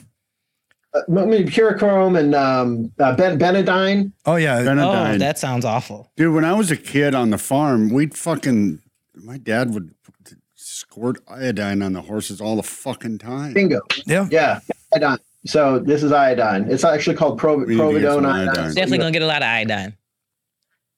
Um, this it is does make you uh, look like horror, hydrocortisone. like you're bleeding profusely. What do you got there? Yeah. Uh, hydrocortisol or anti-itch cream. So it's hydrocortisol. What do you use this for? Um, you could use it for bug bites. You could use it for chub rub.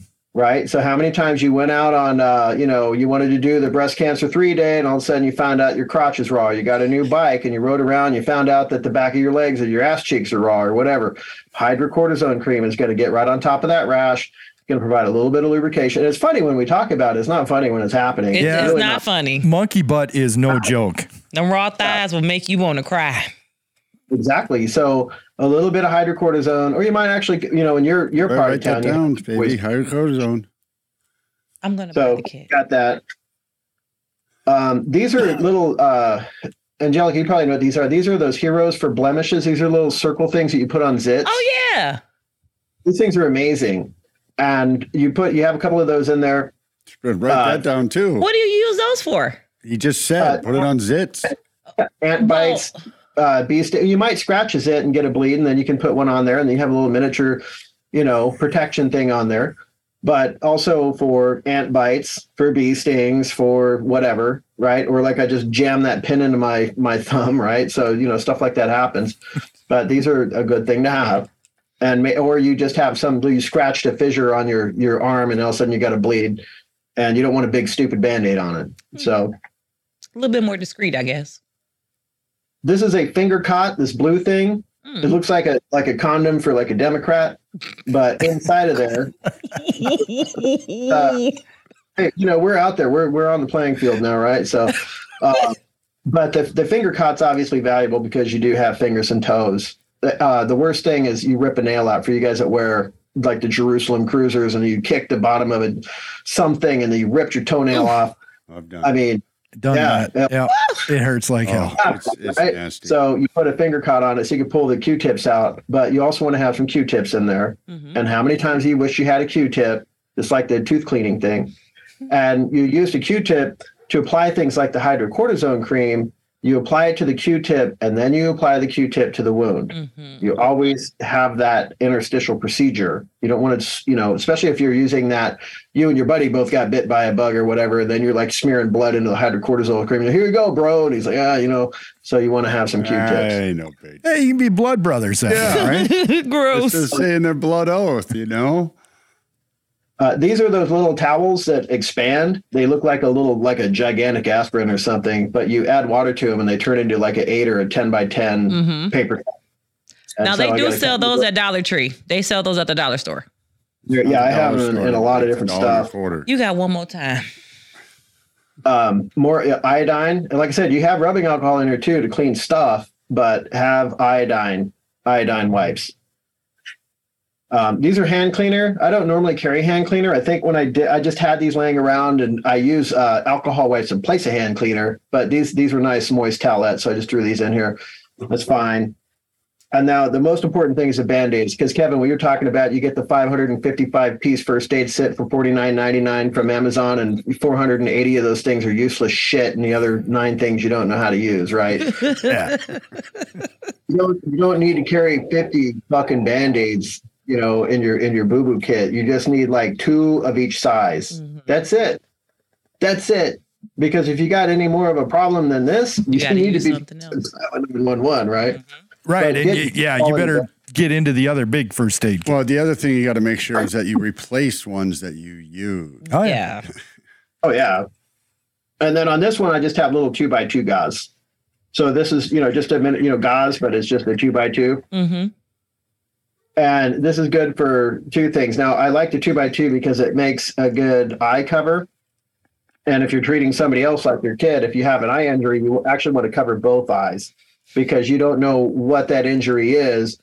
And if the injury is like under the eyelid, it's scratching the eye every time you, your eyes dart around. So if you cover up one eye and you still have that scratchy thing, you have the other eye there, you know, they track together. You want to cover both eyes, keep the patient calm, reassure them that everything's fine, get them to the next high level of care. So you want to have this basic stuff. And that's that's it. So you, you know, you can see different variations of this. Um, but that's like the little tiny kit that you would put in the backpack hmm and it's going to solve because you are going to be at work and you are going to be wearing a white shirt or something and you are going to get a bleed from a paper cut and then you're like shit So that's basically what that's I for. cut myself just about every single day.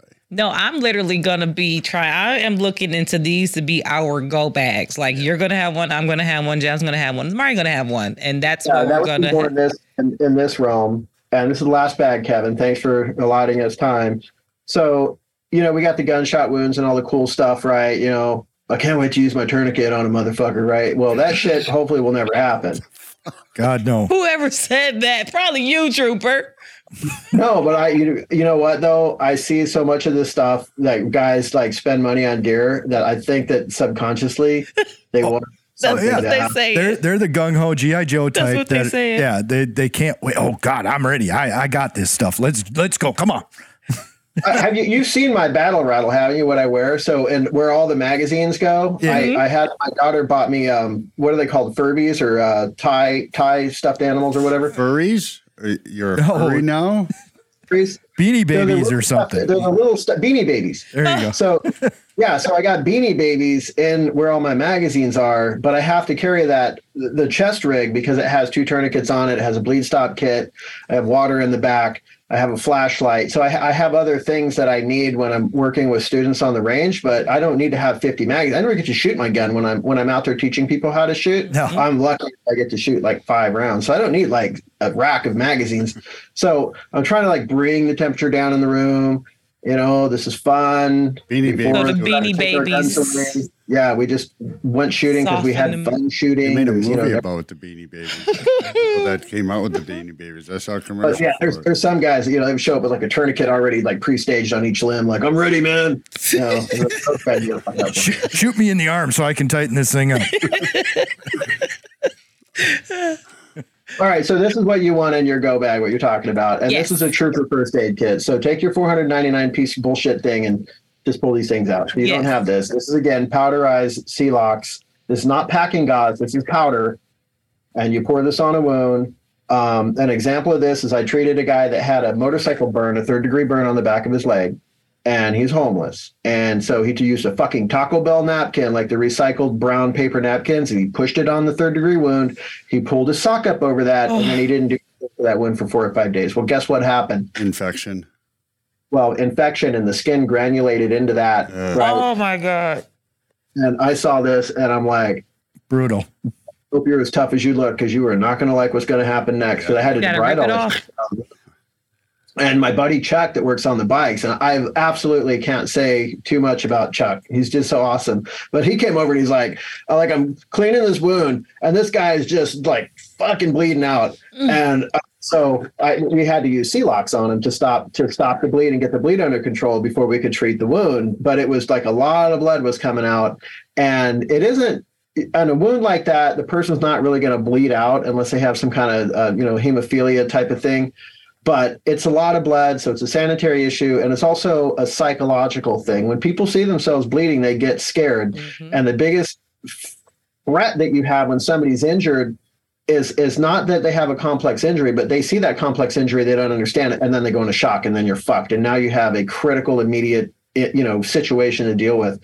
So the sooner you can get things like bleed stop on a wound be like, oh you're good bro you know and always you know reassure the casualty reassure the casualty. They teach you that in combat medical training. I don't care if you know the person's going to fucking die five seconds from now. Don't tell them. you reassure the casualty that they're going to be fine because if they freak out they're they're gonna they're what happened is your your your your system takes over and it pulls all your blood and everything into the core of your body and you you, you go into protective mode. And you do not want people to do that because then their body temperature drops all their their lymphatic system kicks in all kinds of problems happen. So you want to be calm all the time very even toned and work the issue. But this kid had this big bleed so bleed stop. And you will find uh, especially if you like to ride a skateboard or do anything like that you're going to run into something. And I'm not talking about skinning your knee and getting road rash. I'm talking about you ran into a fence and the twisty wire things were pointed the wrong direction. And now you just gouged your hole inside of your arm and you got a whole bunch of bleed to deal with, right? So be prepared. So this is the stuff that you use. Now you never use coagulant. You never use packing gauze or bleed stop in the torso. Okay. You only use it on the extremities. And I can't stress that enough. Because if you start plugging stuff up in, you know, underneath the skin, underneath the fascia, a surgeon's it's going to you're going to probably kill the the patient. Mm. I mean, at that point, you just have to just stop the bleed on the wound the best you can. So there's that. I'm trying to figure. I'm trying. I have my bags out now, so I'm trying to figure out where to put my You shit. got shit everywhere now. No, the best way to stop a wound or a bleed on a torso or leg is is direct pressure. Hard, Direct. Yeah. hard very, very hard. And I this is from CPR training that I did. Doesn't matter if the if the person's going that really hurts that you're pushing that hard, then you're pushing probably not hard enough. Because you have to put an immense amount of pressure on those deep wounds to get them to s- stop bleeding. You got to put so much pressure on them. Press until until the bleed stops. Yes, So it uh, the thing I have in mind, this may not be like for a 15 year old, but this is preparation H wipe. So basically, it has witch hazel. and I want you to think about this because this could be your spare set of contact lenses. This could be a maxi pad. This could be um, uh, some type of a sugar for a diabetic. This could be anything. Okay. This is your optional item that you know that you're going to need for you that you normally carry, but sometimes you forget. hmm That's what that is Okay. whatever that is. Again, tape and gauze. Tape and gauze your best friend. Um, this is uh, this is this zinc oxide gauze or fighting gauze. There's two or not gauze, but tape. Um, any kind of tape is fine. Surgical tape, boxing tape. I normally uh, I'll buy hockey tape, which is what I've been using out there, and then I had zinc oxide tape donated to me, so I use that out there now. And so the difference between zinc oxide tape and this tape that you would wrap your hockey sticks with or you wrap your fists with, you know, you exercise with, is that the zinc oxide is going to help a little bit with infection control because germs don't like zinc. Mm. Is, is also not necessarily fireproof, but you can subject zinc oxide to high temperatures and it will displace its oxygen molecules, which will suppress whatever's trying to burn it. And then when you take the heat source away, the oxygen models, molecules return back to the zinc oxide. So it helps re- maintain the structural integrity of the tape while it's under stress. So you can put this on a casualty and it's going to help protect them from UV sunlight. It's going not going to degrade. It's going to be a little bit breathable. It's going to provide some infection control. So there's a lot of advantages to it, but you could use surgical tape, duct tape, gaffer's tape. I use a lot of gaffer's tape. So any kind of tape is fine. Um, and it can be, you know, I, I would say don't go less than three quarters of an inch, but you don't have to go like a full inch and a half, but have some tape. Uh, duct tape was was one of my That duct tape's fine too, because generally what you're using the tape for again is to secure that dressing, right? And then to, and then the tape itself, the adhesive against the skin, is to keep any kind of contaminants from getting into the wound. hmm Um, you'll see I have a little pair of trauma shears here because we're not talking about trying to cut somebody's, you know, Nomex off their body, but we're just talking about, you know, cutting bandages and stuff basically. Right. So bandage scissors. And then there's all your wound care stuff. And again, you have your 599 piece thing. All you have in here are a couple of band-aids, a little bit of mole skin. For those of you who don't know what mole skin is. Yeah. What's that? And I I don't. so it feels like fur on one side, but it's super sticky on the other side. So it has an adhesive backing. You peel this off and you put this underneath the balls of your feet, or if you've ever had those really nice shoes, those fashion forward shoes that were awesome, you wore them for 10 minutes and it carved the skin off the back of your Achilles heel. Mhm. Well, that's what skin's for. Oh. You put Okay. it Well, if you have a the- blister, if you have a blister on your heel from wearing a, a shoe without any socks, you put that on there.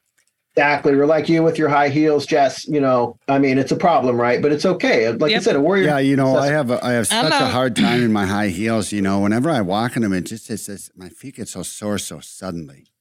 Yeah, and that's and that's okay if you have moleskin. You can think, you know, th- just plan ahead. You'll be okay. Um, so different kinds of bandages. These are little tiny bandages for fingers. You know, you get a cut, you want a small bandage. That's why they have small bandages. They wrap around your fingers really well. More alcohol and iodine wipes. You Mhm. want to have the alcohol and iodine wipes.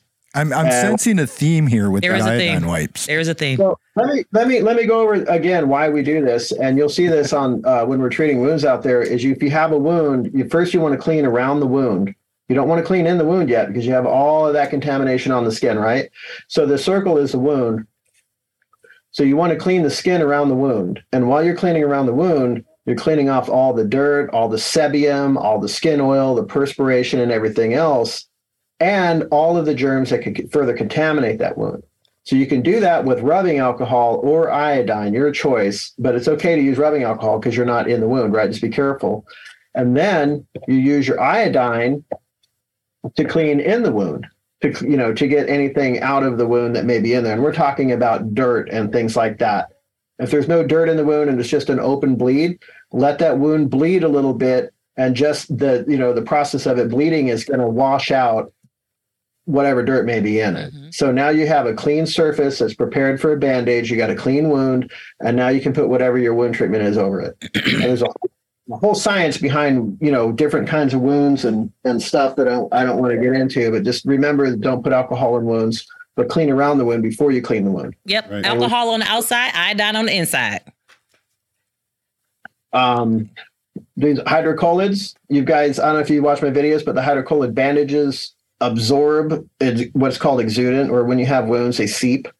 So if it's seeping a little bit you put a hydrocolloid on it. If it's seeping a lot then you want to put gauze or something that absorbs the exudant right? You want to you want to match the dressing to the wound. So you have gauze you have band-aid you have hydrocolloid dressings for low flow wounds you have calcium alginate dressings for high flow wounds and then you have things like the um, the uh, silver uh, silver gel dressings that we use for bacteriologically contaminated wounds because we can't debride them, which means that we can't we can't scrape them out or clean them out.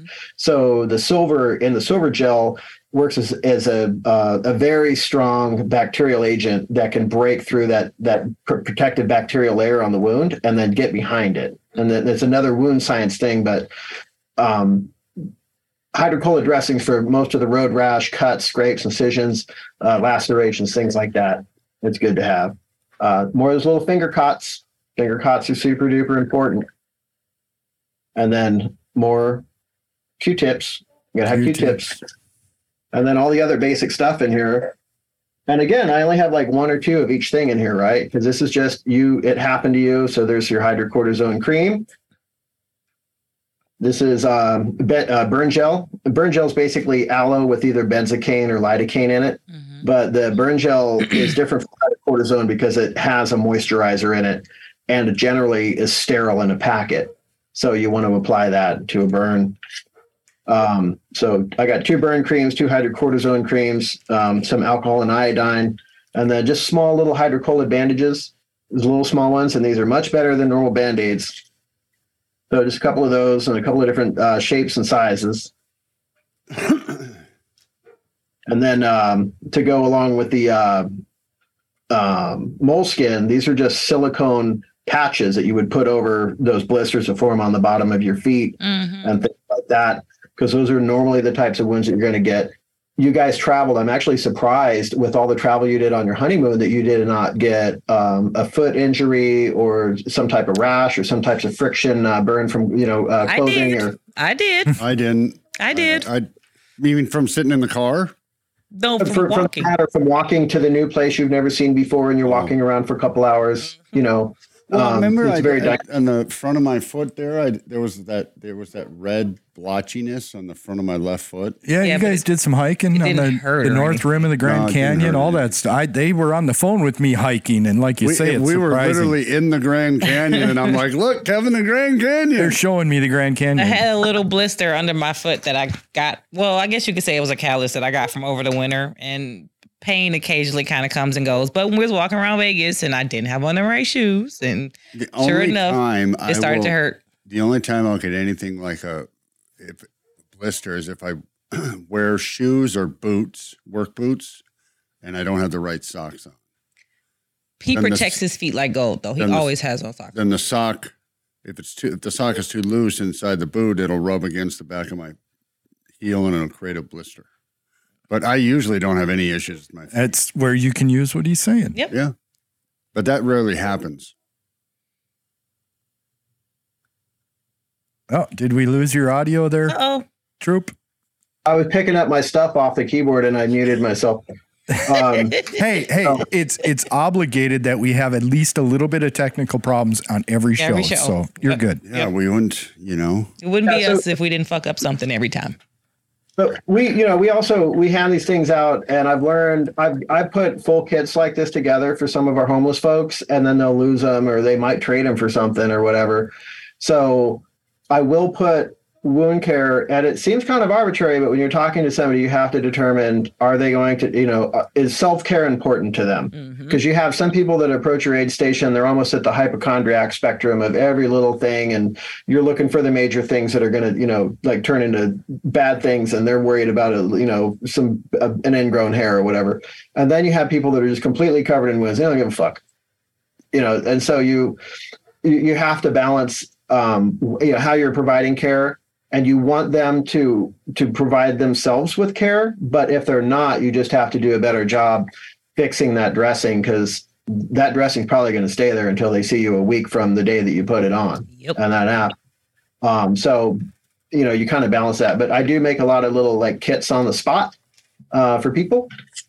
And then the other thing that we do we're getting out of this so this is basically everything in these three different types of wound care uh, packages. And and again steve and kevin will uh, we, you know, we'll get some help because we do want to put these together on some kind of site where people can buy it. Because most people are like, dude, that's cool. I, I, just tell me what to fucking buy, where it is. I want two of them. That's kind of how I feel. You know, Yep. Save me this, right? So that's okay. Um, and we want people to have this stuff. hmm And then if they just have a little bit of exposure, they can go, wait a minute, wait a minute. I know what to do now. I think I know what to do, right? That's me. So, and uh, stitching, I got I got to give a plug. So I'm I'm doing some stitching videos uh, on the channel to address this other fallacy that you know you should have a stitching kit or a suture kit in your first aid kit. It's total fucking bullshit. All right, and I'll tell you why. If you take this knife and you stick it inside of a body, it's going to go all the way inside the body, right? So here's your skin, and I'm going to stick this knife in here. I'm going to go this deep inside the body. So you have this much of the tip of the knife in the body, cutting up intestines, arteries, your stomach, whatever, right?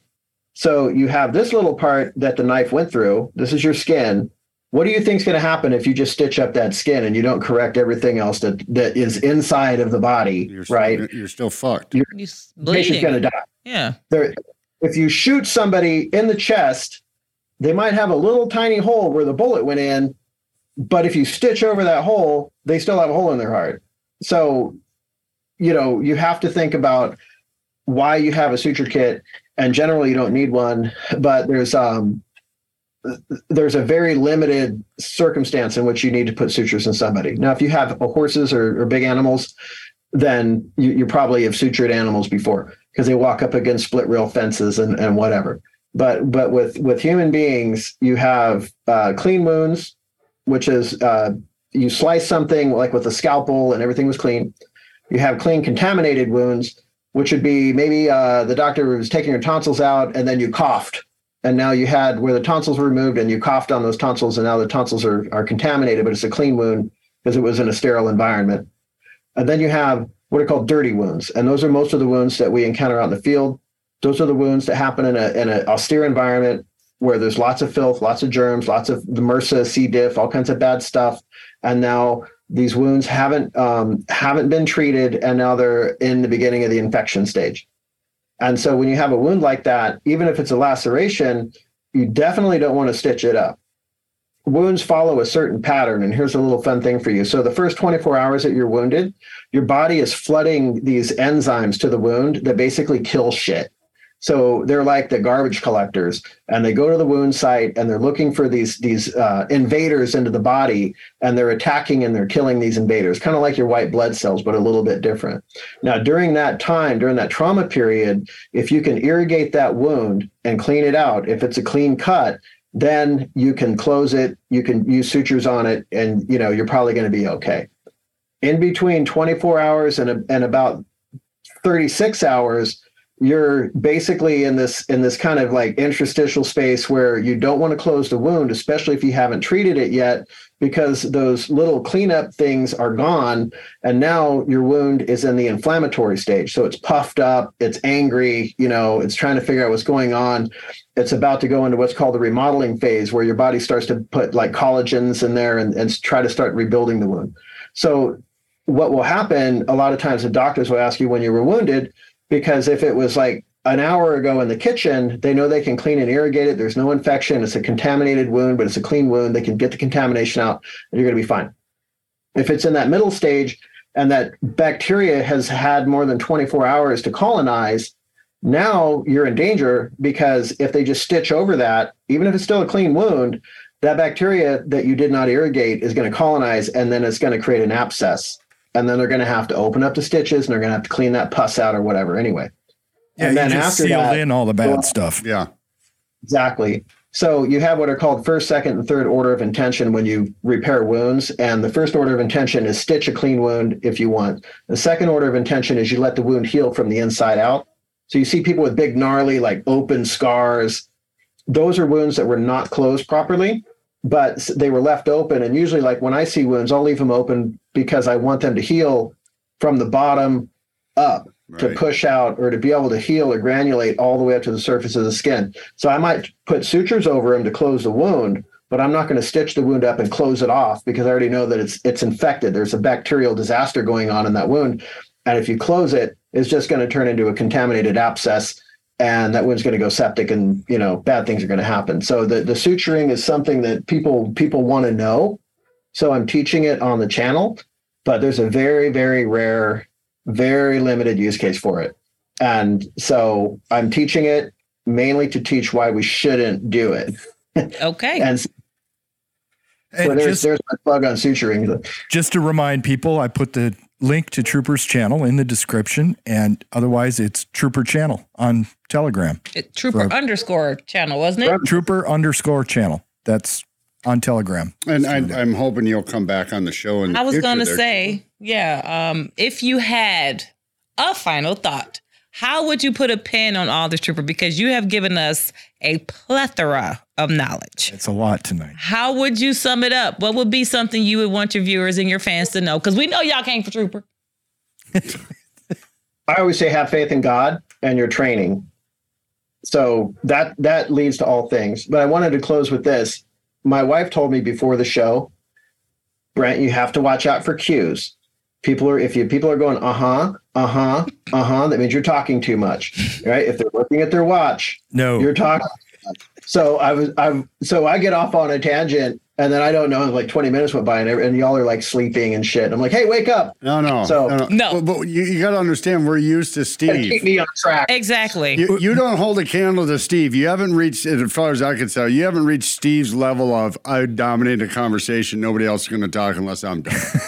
we were Like, well like trained Steve's, by like, Steve. rage invectives that he does on his on his program, and we, we laugh at it because that's a military invective, where you're you're you're you're you're pushing an invective, you're controlling a situation, and you bring people, you know, you draw them back in, and uh, and but it's like you see it, you see it, you see it, you see it like a big eruption. It's like, and then it's calm again, like it's, it's Just like with Oh. your daughter, y'all not gonna do Steve when he not here to defend himself. No, so no, don't we're not do gonna not knock do it. not speak on. well, hey, I'm, do just, not speak hey, on I'm Steve. just throwing a little bit back at him You that he threw at me no when he said I at was him either. inebriated down Nope. in Arizona. You ain't throwing no shade at him either.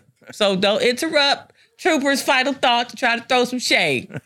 So my final thought is this: Remember, you guys are more powerful than you think you are. Whoever's watching this, whether you counsel people or you go to church or you educate children or you're a seamstress or you're a first responder or you're a program host and you're you're getting this thought out there on the internet or whatever it is, whatever you do, those are your skills. And if you're interested in something, you can learn new skills. Don't be overwhelmed because there's always going to be somebody who's really good at something that you don't know how to do or already knows how to do something that cost a million dollars and you're not going to spend a million dollars every time you're interested in something new right? So just focus on what you know. Learn what you can but have faith in god and your country. And you know our thing our patriot thing mine is god the constitution my family that's my box i'm a constitutional libertarian. I don't give a shit if you're black. I don't give a shit if you're gay. I don't give a shit if you're homeless. I don't give a shit if you're addicted to drugs. I give a shit if you give a shit about being an american. And that's the box that all of us need to be in is we're in america for a reason. And when we were children and we were in school they were celebrating the melting pot. They were celebrating they didn't call it fucking diversity this fucking bullshit. Everybody was in the same melting pot. We are all floating around in the same little tub called america. We didn't have little isolation fucking bullshit they have now. Yep. so we need to get back to that. We're americans. We believe in each other and ourselves and our skills. And i would say that have faith in god and your training. So seek knowledge where you're weak, but always make sure that you need to have a minimum of three of these, five gallons, you know, 15 gallons of water per person and a large pet in your home away from cat food, cleaning supplies, pharmaceuticals, anything that could contaminate that water. So have your 15 gallons of water, get to know your neighbors, talk to people, not through the internet, but talk to people that are in your neighborhood. And remember, there's more of us than there are them. There's about 2,500 fucking shitbags that are ruining the country right now, and they realize that they're outnumbered. Mm-hmm. And we had these uh, blacks for Trump that were, you know, saying this is bullshit the I other saw day. those guys. They were out there protesting the indictment. I saw them. I, I extended them a thing on their channel. I said, Trooper Channel will provide free training to all your personnel. Whatever. Yeah, But I- people are waking up and they're going, you know what? Why we not? never believe this is bullshit. Nobody ever believed any of this stuff. So people are starting to see through it. And even the even those left centrist Democrats are going, you know, we were we were all about the union and shit. We weren't about communism. Mm-hmm. So Well, talk to your Democrat neighbors yeah. and you know, at least try to. Troop, y- y- you're welcome anytime on the channel with us. Please come we back. are definitely going to bring you back whenever you say you can come back. Please. I appreciate you guys have been very gracious to me. Thank you. Well, Well, buddy, thank it was for a joining us. pleasure to meet you and your wife down in Arizona. I had a wonderful time, and you know we're gonna come back down there. Yeah, yeah. Oh, we are. this was the first interview we did that I'm like, hey, we actually met him in person already. This is kind of cool. met this guy before we had him on we the show. actually know him. This is actually kind of cool. Thank you so much for coming, Trooper. And tell Brandy I'll see her later. Yeah, we'll be All in right. touch. Yeah. She's uh she's not she's not in the public eye, right? So no. No, no, no. I mean, like when we come and kind of hang out and drink wine and do the stuff that we do. Oh, yeah, we'll have to plan it like more, you know, organized. Absolutely. Absolutely. Our Absolutely. honeymoon was something we planned. We just dropped in on y'all. We will coordinate a little bit better next I thought time. it'd be cool, you know, make a loop. Thank you so much, Trooper, for coming and just sharing everything. Is going with- Yes. We'll see you guys. Thanks, buddy. All right, Bye. peace, guys. Dude, I got like three pages of notes of just shit I need to get. Like, I Oh my God. pads and just shit that I need to get like immediately.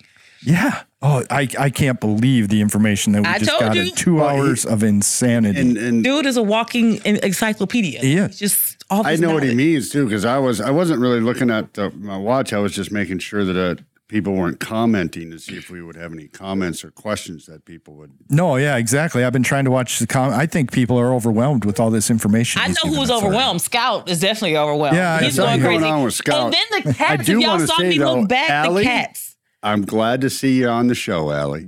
The, the cats were like scratching at the door Well, there. They're trying to get out. Kevin's pets, his grandchildren, are going crazy. They're Yeah, going so- crazy. The cats are scratching at the door. Scout's Scout, barking he's- upstairs. He's, He is So not we happy. should wrap this thing up. he's then. got issues. I know there was a few things I just well, it's not important. Just the whole Devon Archer shit and just the Eh, same. we'll talk about that. Yeah, We'll we'll get talk to about that, that shit shit next later. week. All right, honey, give us a final thought.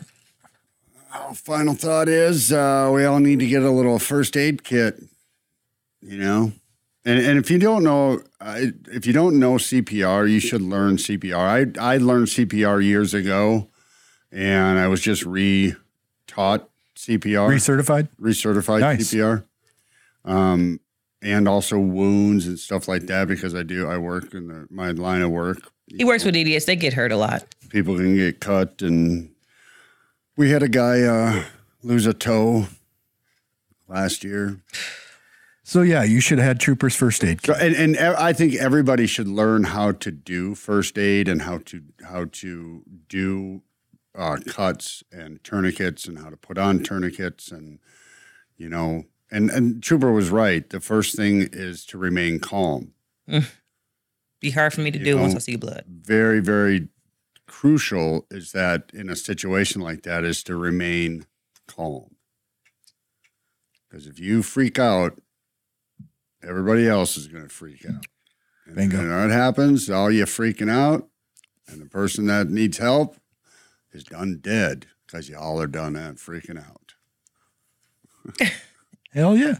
Kevin, your final thought, my friend. Well, I just I wanted to, you know, reinforce like we've been saying before on the show. You you look at what Trooper's doing. He's doing what he can do. He he has skills in this area, and he just went out and started doing it. I loved his message of you're you're mightier than you, than you think you are. Mm-hmm.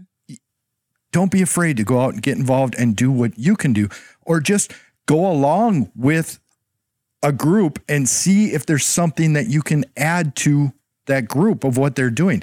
That's what Trooper did. He Yeah. just he said, "Okay, I'm going to go and, and help these people where I can." And he realized a need within that group, jumped in, filled the hole, and like Steve said, he he really is doing God's Yeah, work. he, Yeah, oh, yeah, he's- hell yeah. He's an amazing person. in The- opinion. there is people truly, truly in need of, you know, wound care. These people don't have access to it because, like he said, they would go to a an urgent care or something and be ignored because the urgent care knows they don't have the money to pay for it, so they just ignore and wait them out.